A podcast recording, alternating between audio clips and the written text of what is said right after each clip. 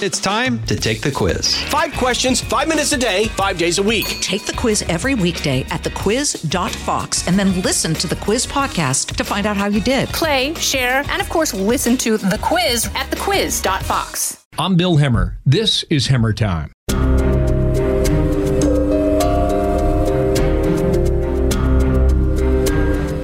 Trey Yingst, our correspondent in Kabul, Afghanistan. Welcome to the program, Trey. Bill, thanks for having me. You have an unbelievably unique perspective on a global event in real time. And for the sake of our conversation, I want the audience to know that oftentimes on TV, we do not have the time to allow you to tell us the stories behind the scenes. And that's what this conversation is all about today. And I want to begin, Trey. You were in Doha, Qatar, waiting for a flight to Kabul. You fly into Afghanistan earlier in the week. The Taliban meets you at the airport. What do you recall from that arrival? Let's start there.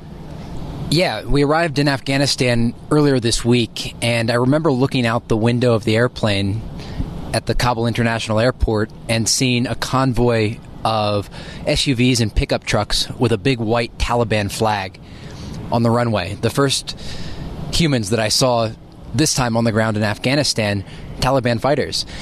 And you can see all the images that you want online and in the video feeds and wires that we watch, but when you see these Taliban fighters get out of the trucks and build what they see as a security apparatus for the few individuals that were on this plane to get off and get into the airport and be processed, it's something that's difficult to describe because we follow these stories all the time and we're watching every development. But you know this feeling well, Bill, when you get on the ground here and you can really dive into the reporting, it's a totally different experience. Your adrenaline's pumping just by the virtue of being here and being in the middle of the story and starting the reporting. You know, one part of this story that people don't know much about and that I think the listeners would find quite interesting. To get into Afghanistan right now, it's extremely difficult. The Hamid Karzai International Airport, now referred to by the Taliban as simply the Kabul International Airport, is basically isolated. There are a few charter flights a week coming in right now following the Taliban takeover. It's been just over a month since the group took control of Afghanistan. But before we took that flight from Doha, we actually went to Pakistan. And we flew from Doha to Islamabad and then went to a smaller city called Peshawar near the border, and we were looking at options to get into Afghanistan from Pakistan. And when we got the call that this flight was going to happen, it's actually quite a thrilling story. We drove through the middle of the night to get to the airport in Islamabad and back to Doha. It was about a 5-hour window that we had to catch this 3:50 a.m. flight local time, and we talked to the team in New York, and my cameraman and I made the call, and we said, let's do it. And we drove through the night anticipating that there would be a flight that next morning out of Doha. So we thought we'd have just a few hours in between landing from Islamabad and then taking off again into Kabul. The flight actually got pushed back a day due to conversations with the Taliban and the Qataris. So we had a little bit of time to relax after what was quite a busy day of travel. And then we were able to make it here to Afghanistan earlier this week and start our reporting. So you're an American. You're born in Hershey, Pennsylvania. You're in your late 20s, I think maybe 28, Trey. You're staying in Kabul. The Taliban is your escort. The Taliban is your security guards. How does that work? Look, I think, and you've experienced this all around the world too, Bill, you have to see these people as human, and you have to understand that they have motives and reasons why they do things. And, you know, right now I'm talking to you from a rooftop in Kabul, and all the lights are off around me because we're worried about sniper fire, not necessarily from the Taliban, but from groups like ISIS-K, other extremist organizations that are now able to operate pretty freely in Afghanistan. So you have to take precautions when you're traveling in these parts of the world, but I think that when we're actually engaging with the Taliban fighters and interviewing them or traveling with them, like we did yesterday when we visited a prison on the outskirts of Kabul, you have to just remember that they're human.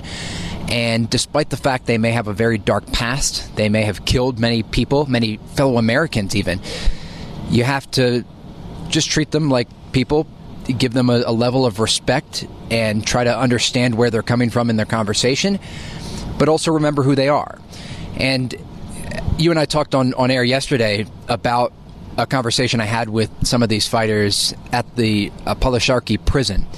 And I described it as stunning. And actually, I would correct that. I would correct my statement, and I would actually describe their words as jarring, because they were talking very freely in conversation like we're having now about killing American troops. And they were bragging, really, about their battlefield victories against NATO forces. And it's sometimes uncomfortable to have these conversations. They're conversations we have to have as journalists, because we're trying to learn more about these people on the other side of the world that often we know very little about, because it's so dangerous to report from here. But it's part of our job to do that. And so those are conversations and interviews that we conduct and that we have, and then we bring that information to our viewers and our listeners. Yeah, it was a stunning thing to me, and I'll use the word stunning when you said it on the air. And I just had this thought about, you know, you being an American reporter coming back into that country, and the first thing the Taliban wanted was Americans out of that country, and now you come back, and how do they treat you? I mean, right now the Taliban is trying to engage with the international community, so they've been interacting with the media in quite a bizarre way. I would say you have to get credentials to report in Afghanistan right now from the Taliban. So that involves going to a top ministry office in Kabul and talking to officials there about why you would like to report in Afghanistan.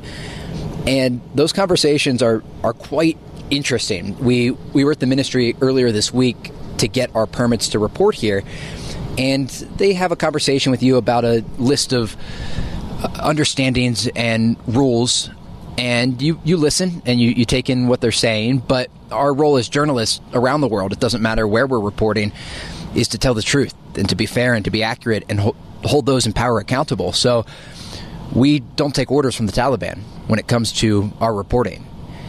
And it's quite interesting when they talk about things that they don't like as an organization, demonstrations, protests, for example. And this one official said, now, we really encourage you not to cover demonstrations because people may be saying things they're not permitted to say. And if you're there, you may face the music. And he said it just like that, smiling.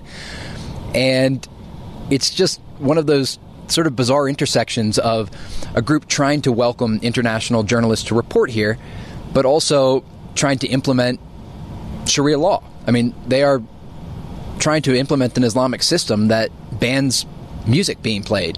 It bans men and women from working together.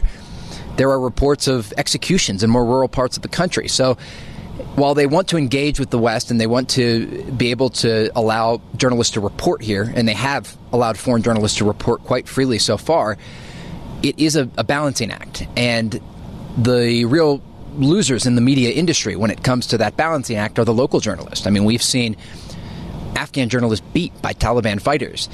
And according to many of the reporters that covered these demonstrations where local journalists were attacked, when Taliban fighters went to target foreigners, other fighters stepped in and said, whoa, whoa, whoa, don't do that. Those are foreign journalists. So they are making some effort to protect foreigners, because they understand that if you attack a foreign journalist while they're covering a demonstration, there will be international consequences, because all eyes are on Kabul right now, and the international community wants to see how the Taliban will maintain security and control. Wow. Okay, you said a lot there. I just want to make this one point here. 30 years ago, if you were in the former Soviet Union, if you were in East Berlin, and you started your day, and you want to, if you were in North Korea today, especially, and maybe even if you were in Havana, Cuba today, you would have a government minder who would watch you the entire time.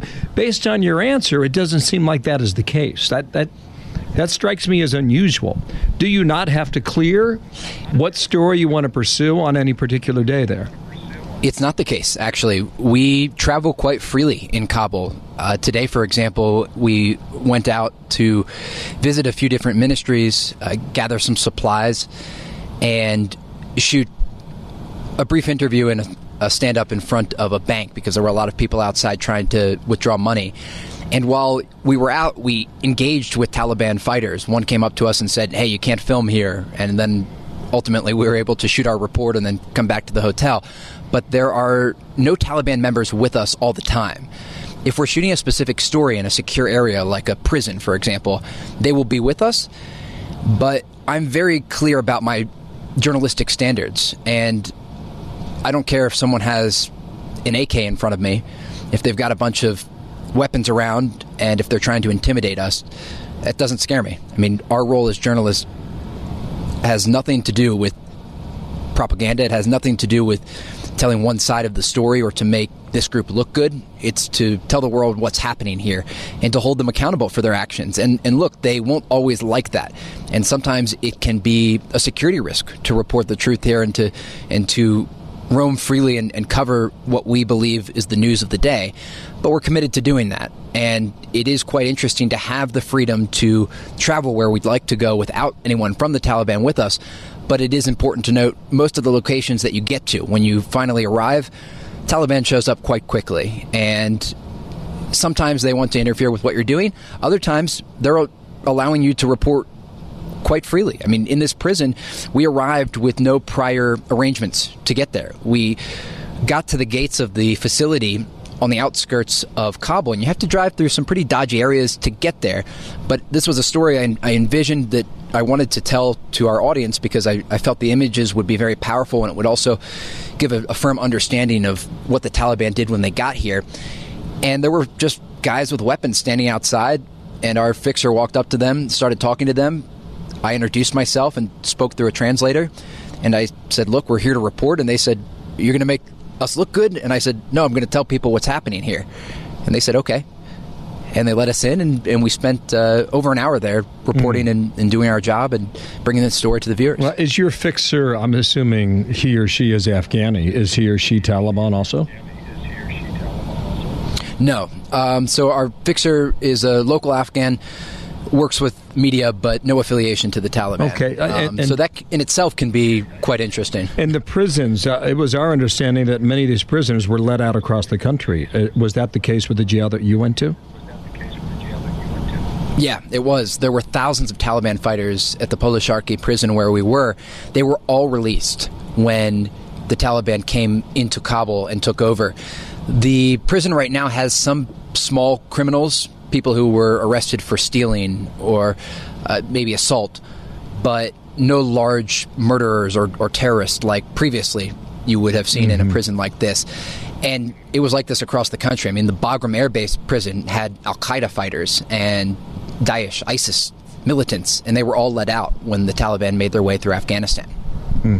I've seen some videos online just about every day this week. It's difficult to verify, but if indeed they're true and they're taking place in the countryside outside of Kabul, or even in Kabul sometimes, it's a brutal picture.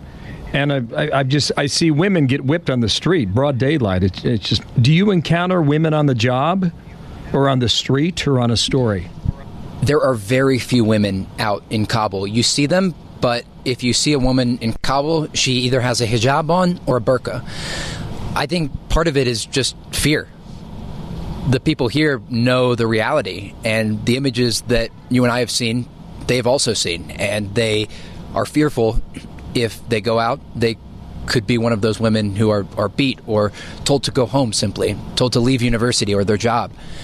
And so that is quite a unique scenario. I'll give you one example, though, especially when it comes to foreigners. There was a meeting earlier today, an off-camera meeting that ultimately turned into an on-camera interview for us with Anas Haqqani, one of the Haqqani family members, one of the most dangerous men in Afghanistan. And there was one woman in the interview room, in the room where we had this initial conversation, and she was able to engage with this senior Taliban member quite easily, but she is a foreigner. It would be quite different if she was a local, and she probably would not be able to just wear a hijab and be able to interact quite easily just covering her hair. Well, in 2001, going back 20 years, I read where less than 5% of the country had electricity, and today 100% of Afghanistan does, which, if that is the case, that is remarkable. And many of them use ATM machines now. Are the banks working? Is there a system in place, or are the people who are still there in for a very difficult road here, Trey? People are terrified about what comes next in Afghanistan. We were at that bank earlier today, and there were probably 50 to 75 people outside waiting to get in and withdraw money. But the banks have basically implemented a limit. You can only withdraw around $200 every time you're there. And there's a system set up where basically they'll call your name, and if you don't make it into the bank that day, you have to come back another day to make your withdrawal. And so there was a guy with a megaphone outside announcing the names of people who were on basically a waiting list. And one man that we talked to there said he had been to the bank over the weekend and wasn't able to get inside and withdraw money, so he came back today. And, I mean, that's a situation that's not isolated to Kabul. I mean, we're seeing similar scenes across Afghanistan. People don't know what's going to happen to their money. And we've heard stories from a lot of Afghans we talked to about friends they have who fled to neighboring Pakistan with thousands of dollars in their bank account here, and they were that scared that they just left the money behind and got out of the country. I believe it. By my observation, there are four internal forces at work in Afghanistan today. The Taliban that we've talked about, to a lesser degree Al Qaeda, I would argue, and ISIS-K as well. And then you've got the Haqqani Network, which has basically served as, I think the easiest way to describe it, and correct this if you have a better description, they are almost the mafia for commerce, and now they have positions of power in that government. How would you frame all that? The Haqqani Network is quite interesting, and there were a lot of questions to the Biden administration as the Taliban worked their way through Afghanistan, and it became clear they would be the ones in control of this country. I remember Ned Price, the State Department spokesman, was asked about this very question, and he said, well, the Biden administration is looking at the differences between the Haqqani Network and the Taliban. Basically, he didn't want to talk about this being a very dangerous faction of the Taliban. And I'll give you the interview that we had today with Anas Haqqani, one of the younger members of the family. He's 28 years old, and he is responsible for hundreds of suicide bombings. The man directly responsible for ordering them. And that really gives you a sense of who now has power in this country. I mean, there are moderate Taliban members here, but there are also very extreme members. And even in our interview, I mean, you heard this in our report on Fox News Channel. He talked about the fact that Afghans wanted the Americans out so badly, that's why they were launching suicide attacks. I mean, these are very, very serious people. People who are responsible for the deaths of hundreds, if not thousands, of people. And there were a group of journalists in the hotel talking about how interesting it was, actually, to have Anas Haqqani in the hotel that we are at, because previously, the Taliban had launched attacks against this very hotel, and he was sitting next to a pool table just talking about his day and the new government as if nothing was wrong. But the Afghan people have a long memory, and they know the brutality of this organization and some of the atrocities that the Taliban has committed in the past, and they're fearful. People who worked with the United States, with NATO, they are worried and they are scared for their lives. Did Haqqani make any reference to ISIS-K, ISIS-Khorasan, in your interview? He did not. And what's interesting is we've seen the Taliban try to distance themselves from that ISIS-K attack that happened on the 26th outside of the Kabul airport that killed 13 U.S. service members and dozens of Afghan civilians. The Taliban is very clear, and I think will continue to be very clear, that they want nothing to do with the association of that attack. They very quickly came out with a statement after it happened blaming the Americans for allowing this bomber into that part of the airport. The reality was quite different. It was their security on the outside of the airport that was responsible for vetting people before they got there. But Haqqani did not talk about ISIS-K. They are enemies with ISIS-K. So it's an interesting intersection between extreme organizations here, because they are long enemies of ISIS-K and they want to distance themselves from the group. I think what will be interesting in the weeks and months to come, how much they crack down on the organization, because there are still ISIS-K cells operating all around Kabul. And to be very clear, without describing the types of attacks that worry me, because I don't want to give terrorists any ideas, the biggest fear is, as a foreign journalist that I have operating and reporting in Kabul, is actually not the Taliban. It's groups like ISIS-K. It's these sleeper cells that operate around the city that could target foreigners. And that, I think, is the biggest threat right now to the journalists that are operating in Afghanistan and also the foreigners that were left behind. Mm-hmm. I didn't want to say it. You did it for me. I trust you have the best security possible given the current circumstances. How many other media outlets are there working nearby or in your hotel, or how many people are there from the Western world? There's a handful of Western media here, and they're able to operate. Like I said, the Taliban has been actually quite accommodating to foreign journalists when it comes to travel. It was interesting hearing Haqqani earlier today speak off camera to these journalists. It was on the record, but off camera. And he said through his translator, everyone sort of chuckled, "Hey, if you need anything, you know, we can provide security for you." And I mean, a lot of these journalists have been covering this story for a long time. They know the Haqqani family well, but he was serious. They would like to show foreign journalists other parts of Afghanistan. And we found a similar experience when we were in that prison. They were not threatening to us. They were allowing us to operate freely and do our job as reporters, despite the fact that you have these interactions and these conversations that can be uncomfortable sometimes when they ask you, "Hey, are you going to report positively about us?" And you have to explain, "No, that's not our role as journalists, but we will report fairly and accurately." But when it comes to foreigners here, there are still a small group of foreign journalists operating in Afghanistan. I think that group will continue to get smaller as international attention shifts away, as it does with every major story around the world. But I think that we have a responsibility as journalists who were covering this story before the Taliban took over, through the Taliban takeover of the country and after, to continue to give a voice to those here who don't have a voice, to hold the government, the Taliban government, accountable for their actions, and to make sure that we are shining lights on what unfortunately appear to be human rights atrocities that are starting to happen across Afghanistan. Yeah, it's a remarkable story. You're listening to Trey Yingst, our foreign correspondent, Fox News Channel, embedded in Kabul, Afghanistan. Our conversation continues next. Hey, folks, it's your man, Keyshawn Johnson, here to talk about Angie, formerly known as Angie's List, your go-to home services marketplace for getting all your jobs done well. Now, you might be wondering, what exactly is Angie?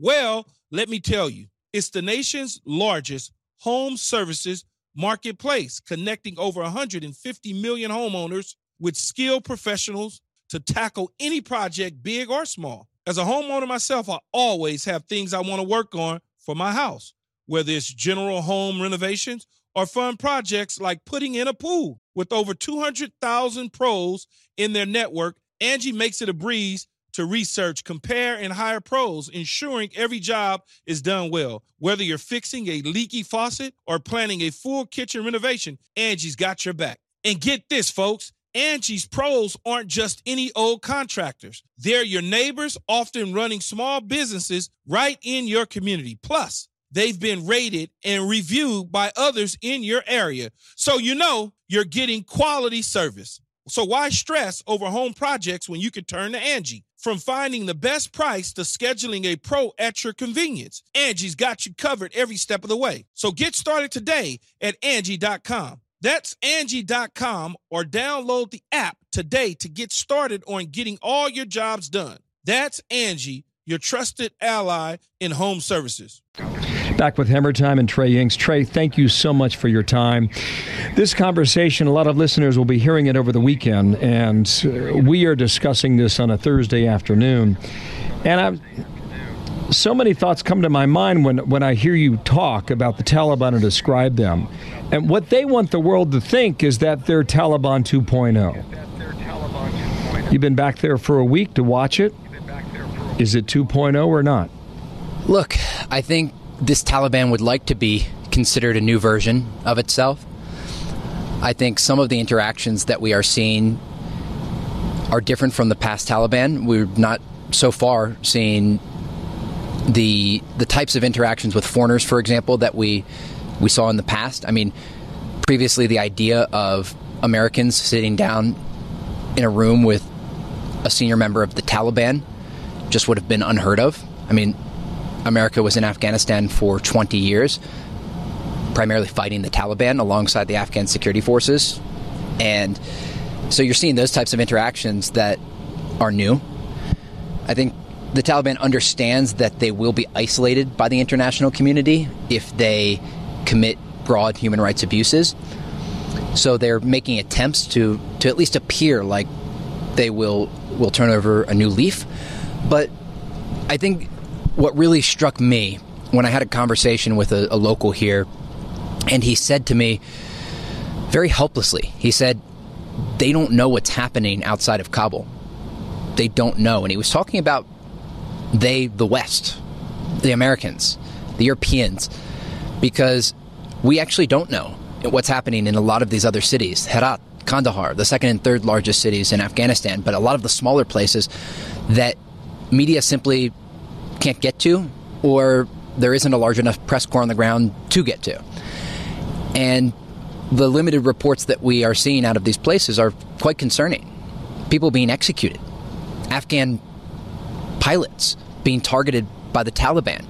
The rule of law is far less stable outside of Kabul, and we know that. If there are opportunities to get out of Kabul and report in these areas, we will. But look, as accommodating as the Taliban claims they would like to be to reporters, no organization around the world, and we have reported in places like Lebanon, Iraq, Gaza, no organization that is operating in a fashion like the Taliban is operating wants there to be a spotlight shined in their darkest areas. And so I think we have to keep that in mind when the Taliban says, well, we're looking for a new version of ourselves in Afghanistan. That may be the case in part in Kabul, but the rest of the country will have a different story. Just a few more questions, Trey. The chaos in Kabul played on our TV screens here in the United States prominently toward the end of August, for several weeks actually. Have any Afghans come to you and expressed their misgivings for how that was unwound, that 20-year presence? People are definitely frustrated with what happened. And I think there's a common sentiment around the world. You know, we've talked to our sources stateside in D.C., for example, and also locals on the ground here and in Pakistan. And there isn't necessarily a criticism that you hear often about if American troops should have gotten out of Afghanistan. It's how American troops left Afghanistan. We talked to a group of university women from Kabul University when we first got to Doha almost a month ago.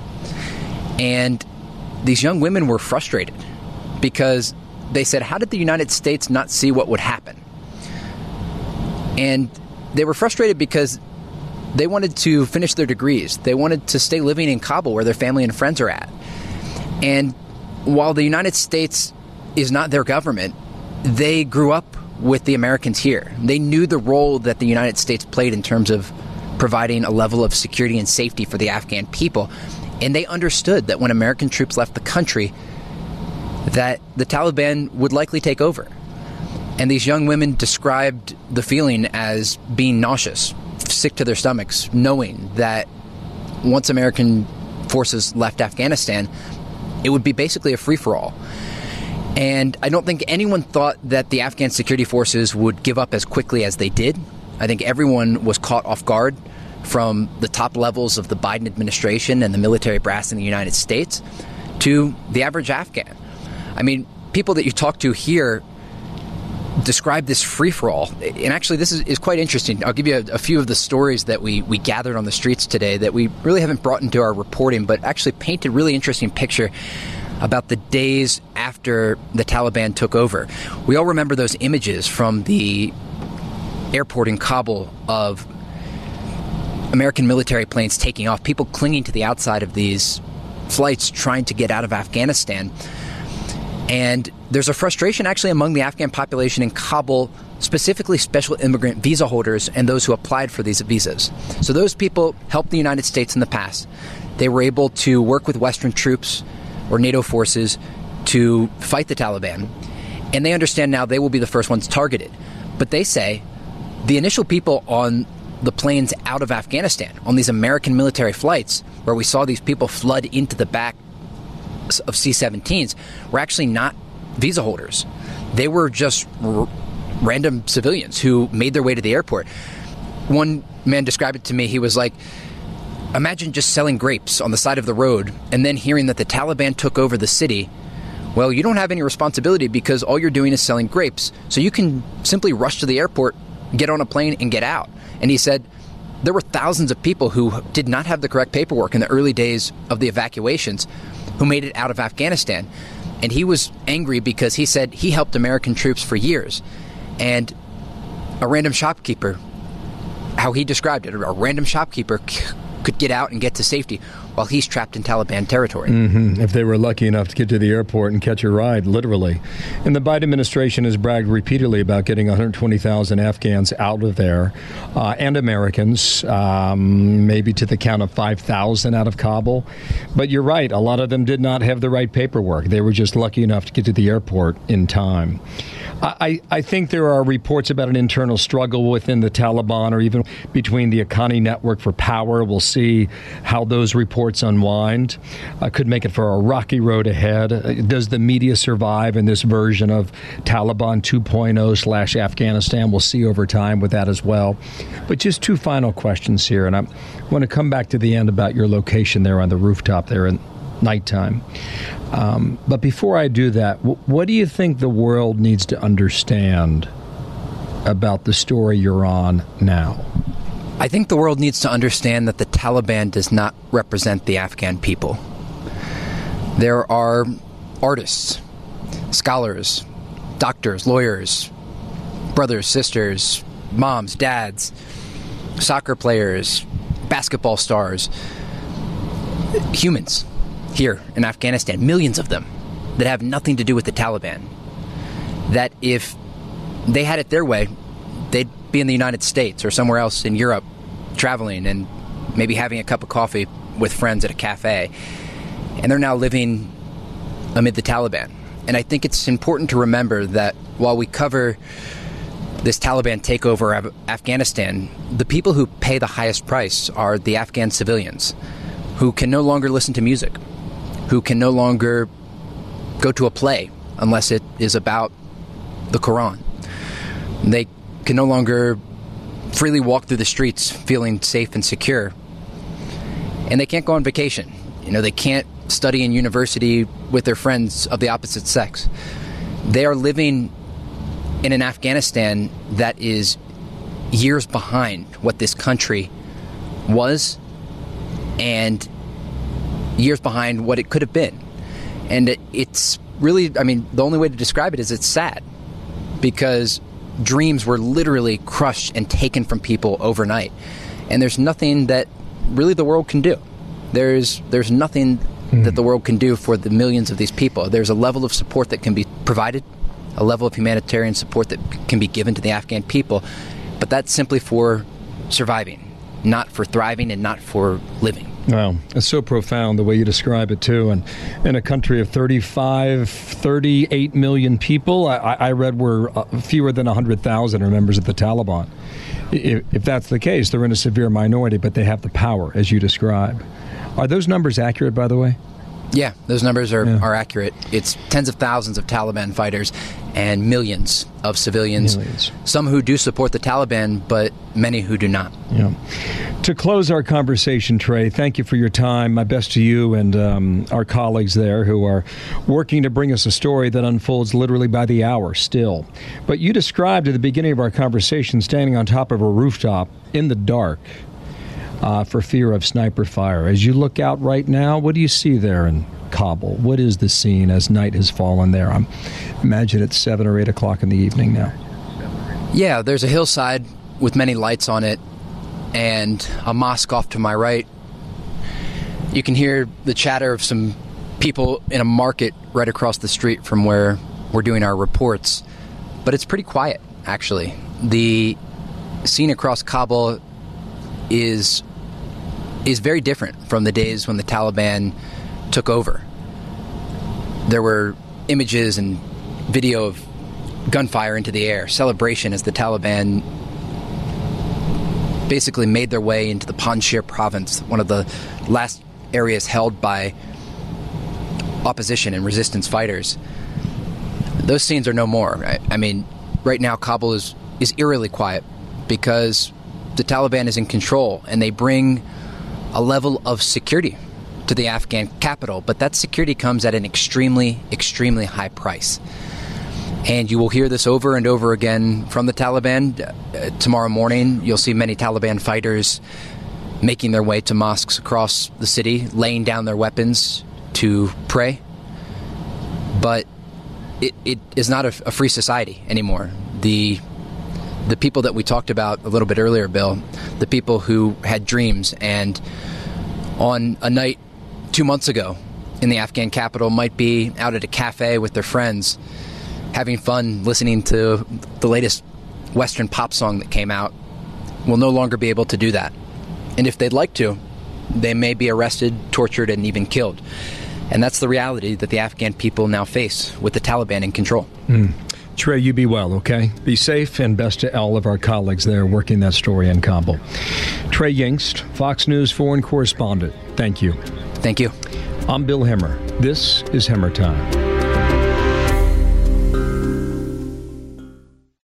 Jason in the House, the Jason Chaffetz Podcast. Dive deeper than the headlines and the party lines as I take on American life, politics, and entertainment. Subscribe now on FoxNewsPodcast.com or wherever you download podcasts.